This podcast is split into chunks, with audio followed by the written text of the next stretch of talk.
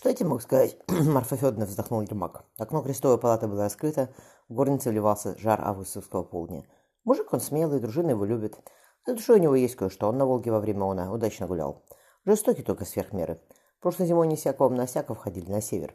Он в стойбищах никого не пощадил, даже детей грудных вырезал. Ты, Ермак Тимофеевич, не жестокий вовсе? Резко спросила Марфа. Мне Петр Михайлович рассказ... покойно рассказывал, как вы с ним за большой камни ходили.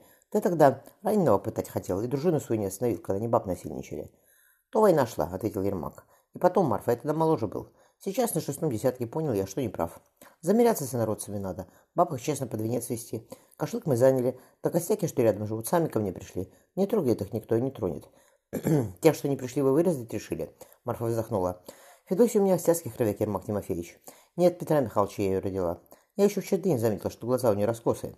Задумчиво проговорил атаман. Однако мало ли что. У нас на севере татар не видывали, а под Москвой на Волге их сколько хочешь. Кто отец-то ее? Ты Бахтой Воштех, тихо ответила Марфа. Жив ли он, не знаю. Ермак тяжело долго молчал. Вот оно, значит, как, наконец сказал атаман. атаман. Сие мне Марфа умрет. Не слышал я оного. Значит, жив. Марфа бросила взгляд на колыбель. Петник, улыбаясь, спал. Весной, как мы на Москву повернули, жив был, отозвался Ермак. Он теперь Кучума союзник первейший, враг наш. Зять твоего будущего Ивана он убить обещал со своими руками. Ты, Федосия, говорила, кто отец ее? Нет. Марфа подперла голову рукой. Думаешь сказать, что остяк? Зачем девку-то сию вмешивать? Правильно, Ермак молчал. Иван, Иван так же не говорил. Не след ему знать, что у него за тесть-то. Итаман усмехнулся. Потому как Иван его тоже убить клятву дал. Видишь, как оно выходит. Ермак Тимофеевич. Прасковья с Марьей стояли на пороге. Федя мишень нарисовал. Луки мы сделали, пойдемте. Боевые, у тебя дочки, Марфа Федоровна, заметил атаман. «А Лизавета где?» – спросила вставая. «Лизавета?» – Марья выпятила, выпятила нежную губку. «Сказала, что девочки из луков не стреляют. Вышивает она», – ядовито добавила Прасковья. «А вы не вышиваете?» – Ермак потрепал девчонок по головам. «Они скорее конюшни вычистят, чем за пяльцу сядутся», – хмыкнула мать. Кольцо приехал на воздвиженку, когда к монастырю дали к вечерне. Марфа сидела в Христовой палате за счетными книгами. «Иван Иванович», — сказала она, — «к сговору все готово.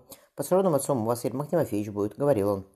Да, Кольцо понял, что не видел еще в жизни никого страшнее, чем сия маленькая, стройная вся в черном женщина. Глаза у нее ровно лед, атаман поежился. Вроде и красивая, а всмотришься, да к мороз до костей пробирает. Насчет рядной записи, пробормотал он. Очень бы хотелось послушать, Иван Иванович. Марфа отложила перо. Ради вас моя дочь богатому жениху отказала. Не обессудьте, расскажите, что у вас за душой-то есть. Кольцо откашлялся. Я бы насчет приданого, Марфа Федоровна. Какого приданого? Бронзовая бровь взлетела, взлетела вверх. Нет у Федосии Петровны никакого приданого. Пара сундуков с сарафанами и досорочками, а более ничего, вы уж простите. Марфа откинулась на спинку высокого кресла. Впрочем, если, ежели вы ее так любите, как на, как на Святосве говорили, так и в одной рубашке возьмете, правда? Но как же сие? Кольцо повел рукой в сторону поставцов с золотой и серебряной посудой. «Ах, Иван Иванович!» – захнула Марфа. «Сей Петра Михайловича все, мужа моего покойного». Женщина широко перекрестилась. Федосия Петровна ему не родная дочь, а приемная, добавила женщина. Он ей ничего не оставил.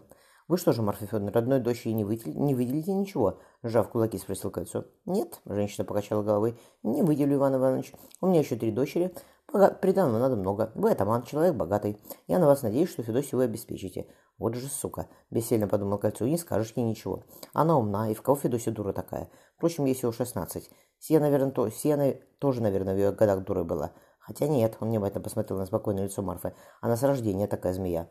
«Я жду, Иван Иванович», — ласково напомнила ему мать невесты. «А вдовье доли Федотер, Физоси, расскажите мне. Вы ее в Сибирь везете, место опасное. Мало ли что с вами случится». Она усмехнулась. «Ты бы и обрадовалась». Зло подумал кольцо и начал говорить. Теща все за ним записывала, не, не пропуская ни единого слова. «Вот и славно улыбнулась Марфа, когда он закончил. Рядную запись я сделаю. Со свадьбы тянуть не след, Успенский пост на носу». Она кивнула на улице. «В монастыре нашем Крестово-Свиженском вы повенчаетесь на следующей неделе. С гор можно послезавтра устраивать субботу». «Федосию Петровну можно мне увидеть?» — Аспелье спросил кольцо. «Давно мы не встречались-то». «Как обрюхатели, так и не встречались», — резко ответила Марфа. Атаман покраснел.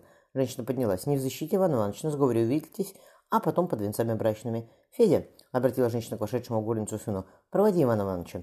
Молча поклонившись, атаман пошел вслед за мальчишкой. «Ты образ понесешь?» — спросил он, глядя в мощную индийскую спину. Парень обернулся. «Ты меня не тыкаешь, Валь. Я Барян Федор, Федор Петрович Воронцов Елеминов. И образ я нести не собираюсь. Пусть кто из дружины твоей сей сделает». «Так вы же брат невесте», — пробормотал атаман.